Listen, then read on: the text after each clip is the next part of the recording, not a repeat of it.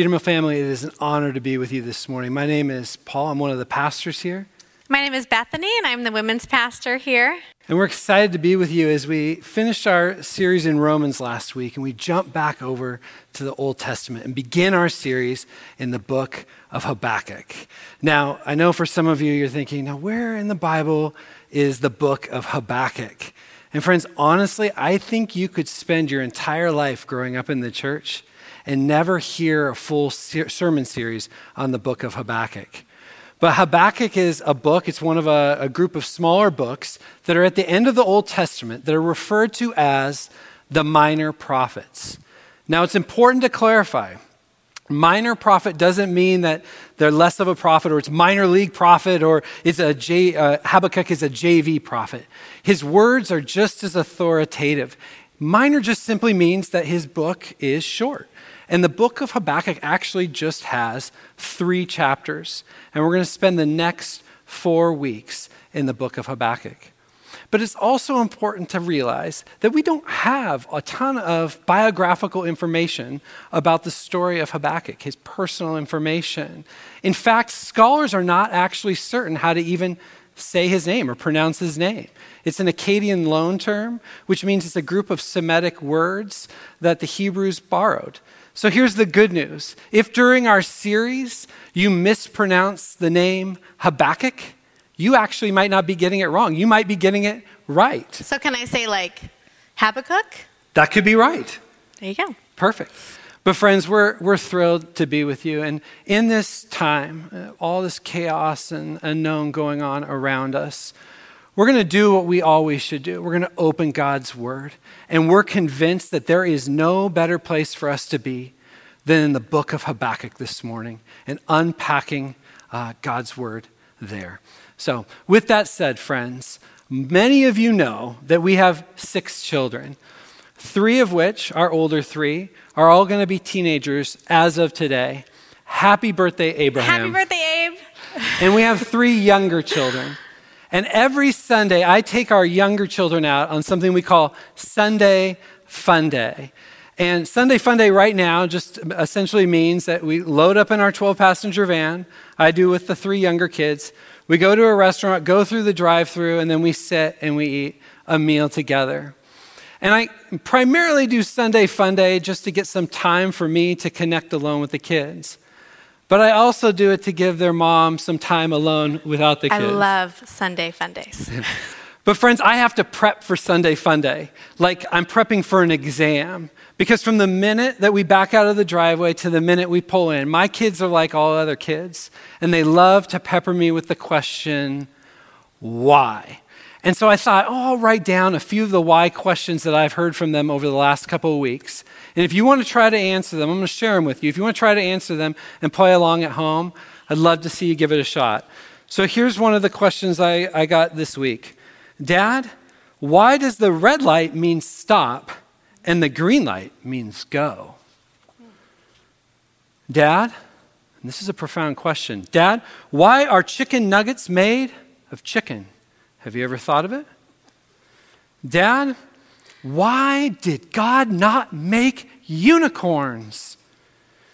And friends, some of the questions can be quite humbling for me. Dad, why is some of your hair turning white?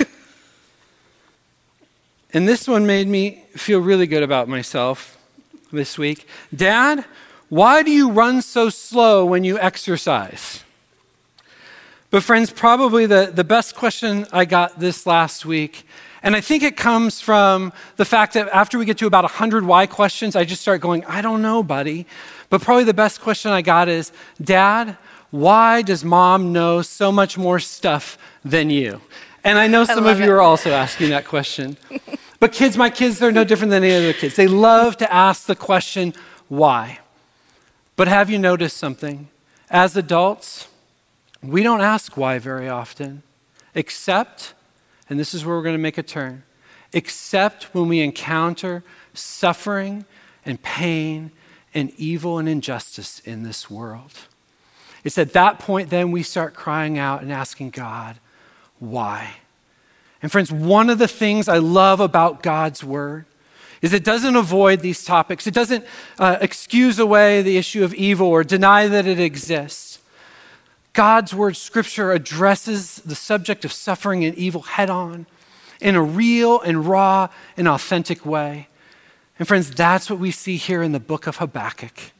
As Habakkuk encounters evil and suffering in his own life, and he's crying out to God, why? And so, friends, we get to see in the book of Habakkuk this extraordinary conversation between the prophet and God. And rather than getting these trite, easy, glossed over answers about the problem of evil and the problem of suffering in our world, the book of Habakkuk and God's word instead gives us a power, an assurance of God's power and his promises, an assurance of God's justice, and a powerful call to trust. But with that said, friends, I want to give, as we begin our series in the book of Habakkuk, a bit of historical context to the book. First, the, the prophet Habakkuk, he was a contemporary of Zephaniah and the prophet Jeremiah. And if you remember our series this last summer in the book of Daniel, all that the prophet Habakkuk foretells in this book is what played out in the book of Daniel. So hopefully that gives you a little bit of context. And friends, if you remember, the, God's people broke up into two nations the northern kingdom and the southern kingdom. And the southern kingdom was called Judah. And it was the southern kingdom of Judah that Habakkuk was charged by God to reform. And friends, reform was needed. If you remember, originally, God's people were ruled by God. It was a theocracy. They had no human king. God directly ruled them. But as time went on, they looked around at the other kingdoms and they said, God, we want a king like the other kingdoms. We want a human king that we can trust in to protect us. And that wasn't God's desire for them. But after enough of we want a king, we want a king, we want a king, God said, okay, even though that's not what I desire, I'll give you what you desire. I'll turn you, turn you over to your own will. And friends, what does that mean when God says, I'll give you what you want, but it's not what God desires for us? What does that mean? It's not good. Ultimately, it's judgment. And so we see in the history of Judah this long string of inept or evil kings. It's just on and on and on and on. There are, in fact, there are very few uh, kings that had, were worth their salt at all, that were decent at all. David was one, Asa was another. But we have this long string of kings. But I, I want to fast forward history and I want to get to King Manasseh. King Manasseh was an evil king. And then he died, and he was replaced by his son Amon, who outdid his father at being evil. And then Amon died. And friends, this is how bad things got. Amon was replaced by his eight year old son, Josiah. Now, friends, I have an eight year old son. He is not ready to be king of anything. Okay? I know where his mind is at. In fact, I can probably guess what his first decree would be. And if you watched our last sermon, you could probably guess too. A tray of brownies for every meal. But friends, Josiah wasn't a typical eight year old. He was wise and he was a good king. And eight years later, about the time he could get his driver's license, Josiah had a servant bring him a scroll that was found in the temple that they had abandoned. And Josiah opened that scroll as a young king, probably with his court all around him, and began to read that scroll. And likely that scroll was the first five books of the Bible, known as the Pentateuch. And as Josiah read the Pentateuch, as he read God's law, he looked at it and he looked around at his people at Judah and he thought, uh oh, this is not good. And friends, it was not good in Judah. The people were sacrificing their children to the false god Moloch. But probably most telling, actually, was the fact that they had to accidentally find God's law.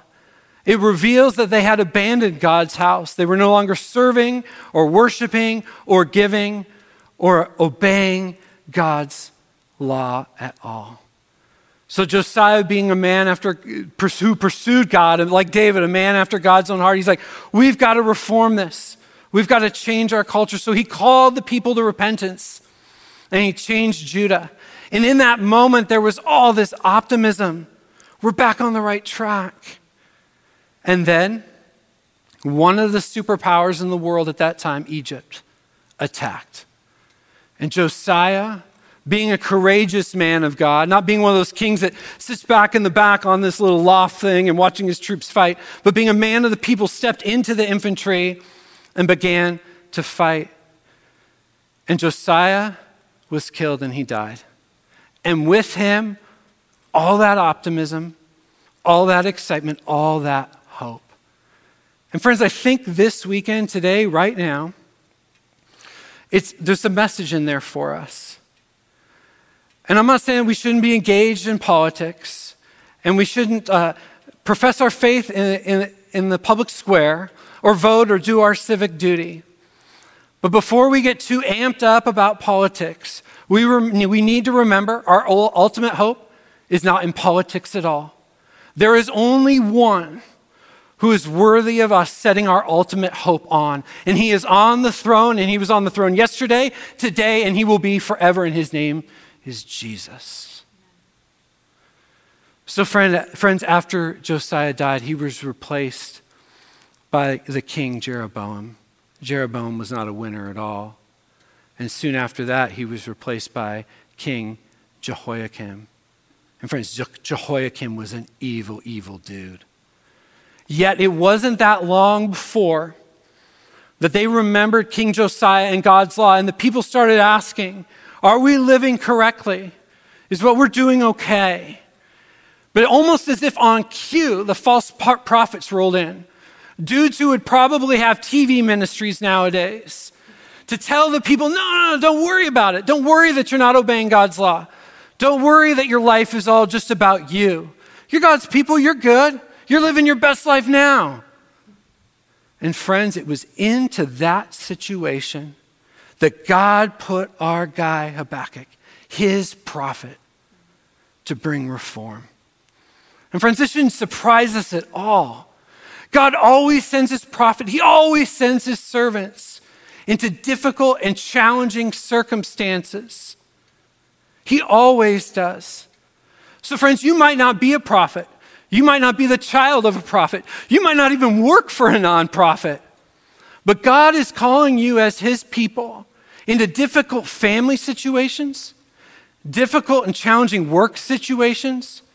And I can tell you right now, He's 100% calling you into a challenging situation in a lost and broken and hurting city. So, friends, it's with that we want to turn now, with that context in mind, and open our Bibles to Habakkuk chapter 1. And we're going to be in verses 1 through 12 this morning. So I'll let you open your Bibles and then let's pray together. Father, as we open your word, we come mindful of this that your words that we're going to read aloud are going to be the most profitable thing we hear today. So open our ears to hear as always and prepare our hearts to receive everything you desire to teach us. Pray these things in your name. Amen. The oracle that Habakkuk the prophet saw. O Lord, how long shall I cry for help, and you will not hear? Or cry to you violence, and you will not save? Why do you make me see iniquity? And why do you idly look at wrong? Destruction and violence are before me, strife and contention arise. So the law is paralyzed and justice goes, never goes forth. For the wicked surround the righteous, so justice goes forth perverted. Look among the nations and see, wonder and be astounded. For I am doing a work in your days that you would not believe if told.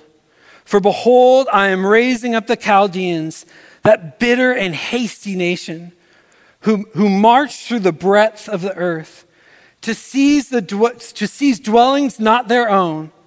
They are dreaded and fearsome. Their justice and dignity go forth from themselves. Their horses are swifter than leopards, more fierce than the evening wolves. Their horsemen press proudly on. Their horsemen come from afar. They fly like an eagle, swift to devour. They all come for violence. All their faces forward, they give captives, they gather captives like sand. At kings they scoff, and at rulers they laugh. They laugh at every fortress, for they pile up earth and take it. They sweep, then they sweep by like the wind and go on. Guilty men whose own is their whose might, their own might is their God. Are you not from everlasting? O my Lord God, my Holy One, we shall not die. O Lord, you have ordained them as judgment, and you, O rock, have established them for reproof.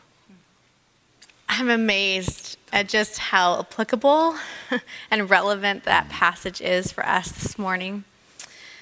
Sound familiar? Uh, violence, evil, suffering, injustice. Totally.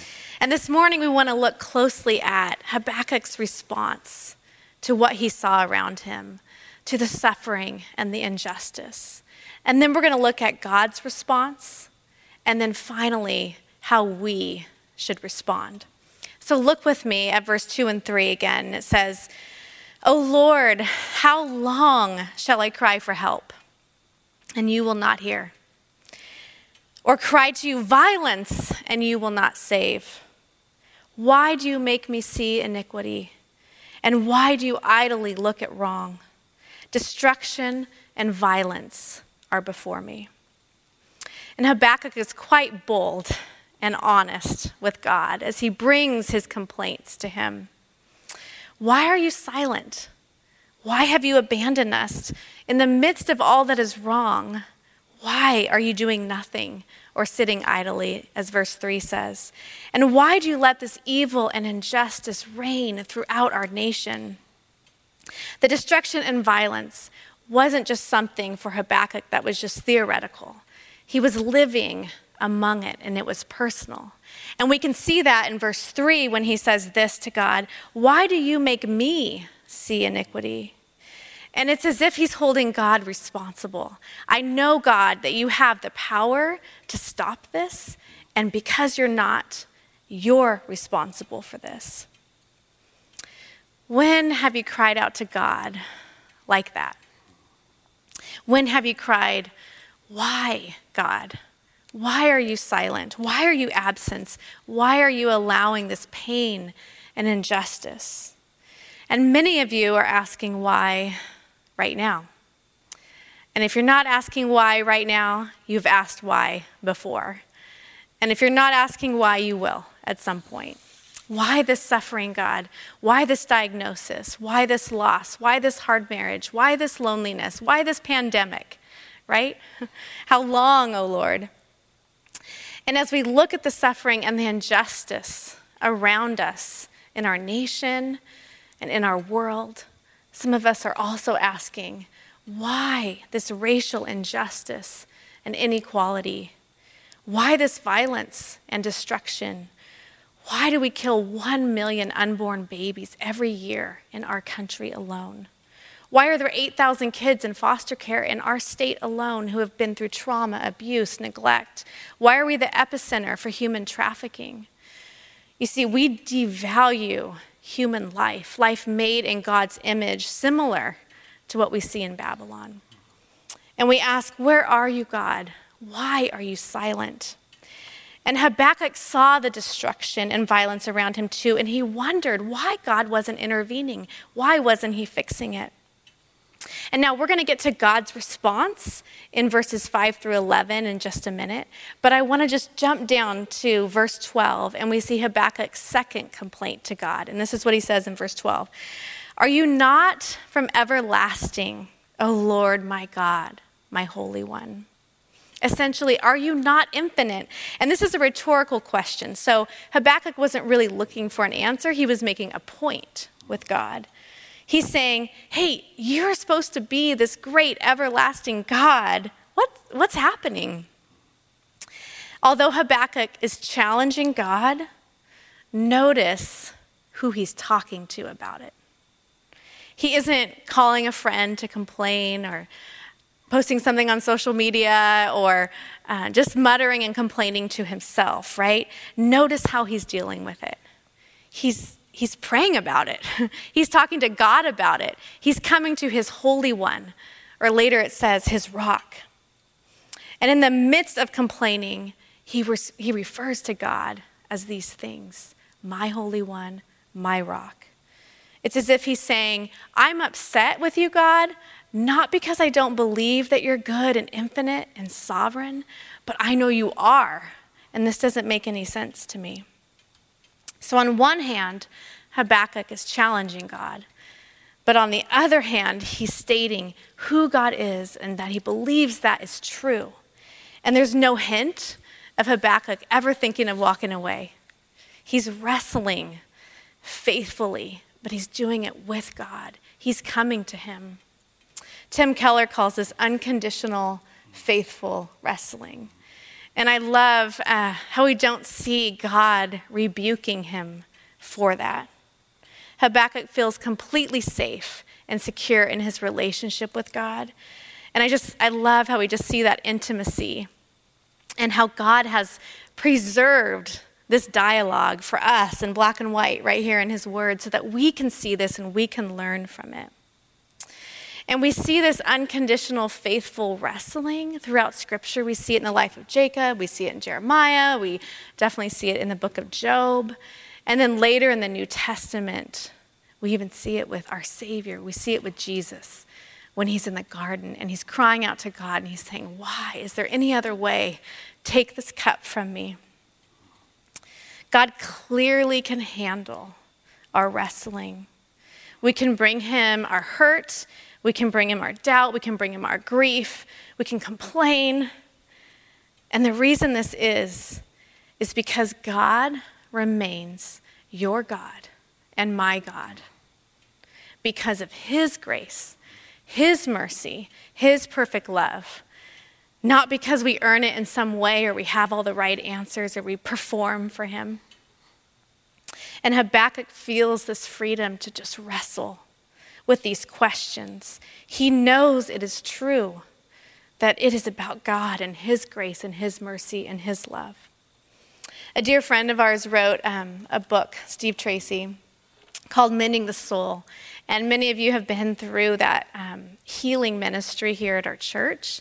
It's for individuals who have experienced abuse and trauma in their life. It's a beautiful, beautiful, beautiful ministry. Um, I've been through it, Paul's been through it. But here's what Steve wrote in Mending the Soul about wrestling with God. I love it. He says, We must keep wrestling with God, refusing to be content with a shallow relationship. This doesn't mean, of course, that a person can expect to wrestle with God until God answers all questions and solves all problems to his or her complete satisfaction. It simply doesn't work that way.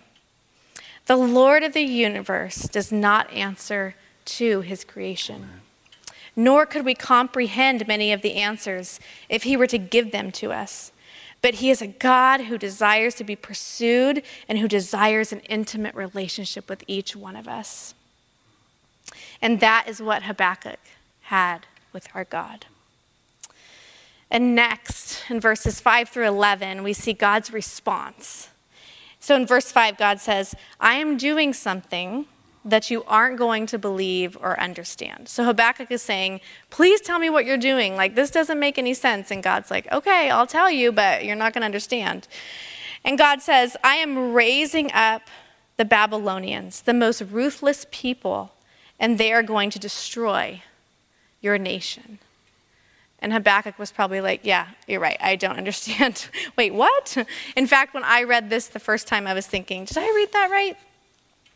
Because here Habakkuk is crying out, like, why all this evil and injustice? You're a good, all powerful God. Like, put an end to it. And then God responds to him, saying, You aren't going to understand, but I am at work in this pain, and I'm about to send more violence and injustice. And it just doesn't make any sense. Didn't he promise to bring salvation out of Israel? Now, we can see something today that Habakkuk couldn't see. So, when the ruthless Babylonians attacked Judah, the Jews were taken into exile.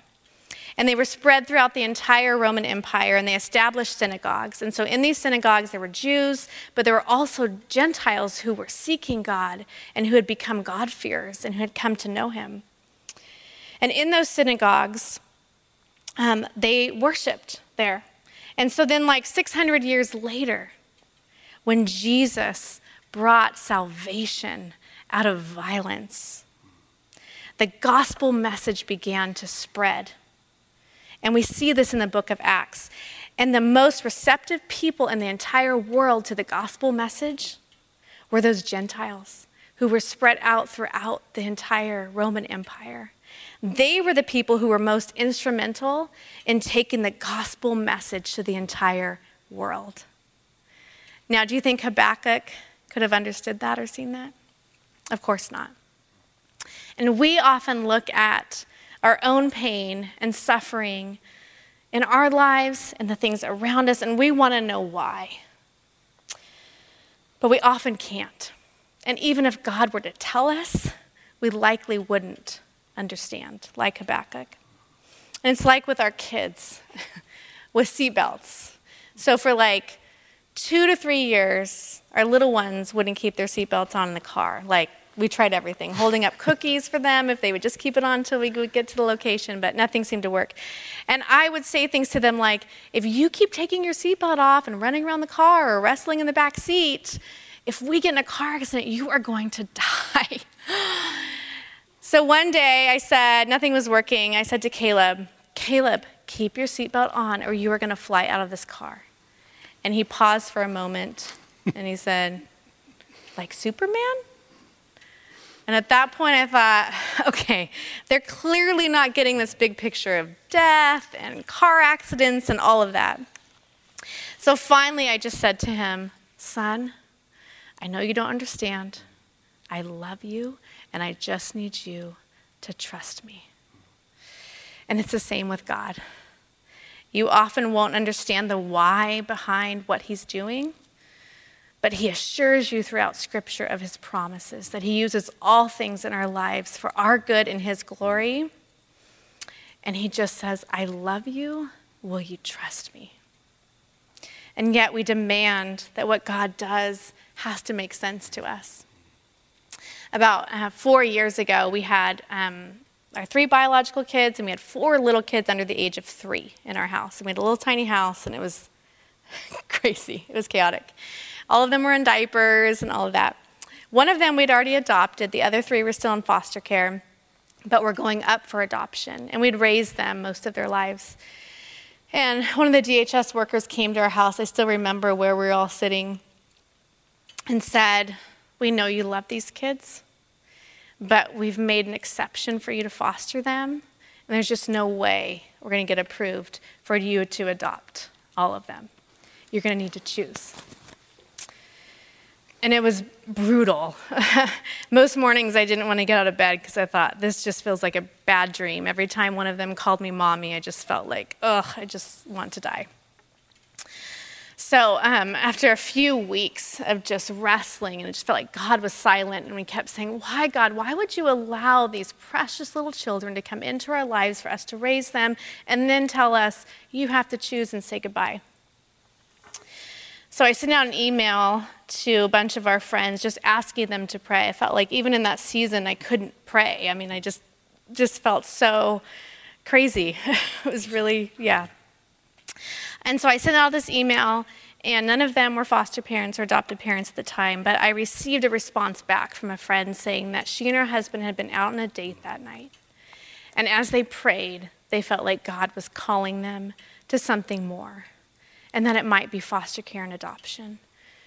And so she said they already had a relationship with two of our kids who were siblings, and she said, We'll take them and we'll adopt them. And it's been beautiful. And sometimes God graciously allows us to see the beautiful things that He is doing in the midst of the pain. And it's out of His grace and His faithfulness. Sometimes we get to see it. But most of the time, and we've had plenty of times where we don't see it, we don't see the big picture, we don't understand His purposes in the pain. And the question is will we still trust Him? Will you still trust Him when you don't understand what He is doing? So, friends, our final question is, is how do we respond to this? How do we respond? And I love God's word. It's incredible. So if you have your Bibles with me, would you turn back to the New Testament to Acts chapter 13? And we're going to be in verses 38 through 41. And just to set it up, the Apostle Paul is here. He's evangelizing, he, he's sharing the gospel. And then he says this it's incredible. Let it be known to you, therefore, brothers, that through this man forgiveness of sins is proclaimed to you. And by him, everyone who believes is freed from everything from which you could not be freed by the law of Moses. Beware, therefore, lest what is said in the prophets should come about. Look, you scoffers, and be astounded and perish. For I am doing a work in your days, a work that you will not believe, even if one tells it to you. Sound familiar, friends? Habakkuk chapter 1, verse 5, God's response to Habakkuk. For I am doing a work in your days, a work that you will not believe, even if one tells you about it. Friends, the Apostle Paul is essentially saying that that, that promise of God, that I'm doing this work, that that's about Jesus. Now, I know some of you are saying, no, no, no, that's about the Babylonians. Yes. But I love how D.A. Carson summarizes it. He says that the Apostle Paul is saying that that principle, that God brings salvation out of judgment, that he brings redemption out of evil, that he brings justice out of injustice, that he brings adoption out of abuse, that he brings mercy out of cruelty, and that he brings light out of darkness, finds its ultimate expression in Jesus on the cross. And so, friends, when Jesus is on the cross, taking the judgment for sins he did not commit, my sins, your sins, he's bringing salvation out of judgment. And yet, I can almost guarantee people were looking at that cross, at the cross in that moment, watching him suffer and asking, what is that all about? What could God bring out of that. And yet, all the while, God is working the ultimate good, salvation, out of the ultimate evil. So, what does this mean for us? How should we respond? How should we respond when we're in that moment where we're confronted with suffering and evil and injustice and pain in our own lives? And when that thought comes into our minds, what in the world could God be doing with this? How could He work any good out of this? How should we respond? Friends, remember the cross and remember that our God is working. Now, friends, if you remember the cross as well, when Jesus is on the cross, there's a moment when he cries out to his Father, Why have you forsaken me? And in that moment, there was no response. In that moment, Jesus was abandoned. But here's the deal, friend. In that moment, he was abandoned, so you and I will never be abandoned. Our God is not some far off God that doesn't know anything about suffering and evil. He entered into suffering and evil on the cross. And so when we are tempted in these moments of suffering and injustice to wonder, has God abandoned me? How should we respond? Look to the cross. And remember, our God is with us. He will never leave us, He will never forsake us. Friends, I want to finish with this. And I'd love to say that I could end it better, but I can't. I'm going to end with the words of Tim Keller. And this is his summary of what Jesus would say to us as his children or what he says to us as his children in the face of suffering, evil, and injustice and pain. Listen closely. When you look at my resurrection, you realize that dark times can come upon a person. That does not mean that God has abandoned you. Dark times can happen to people who don't deserve it. That is what happened to me. But I want you to know there is a reason for everything God is doing. And someday, you'll know what it is. But until then, trust me. We love you, Cedar Mill family.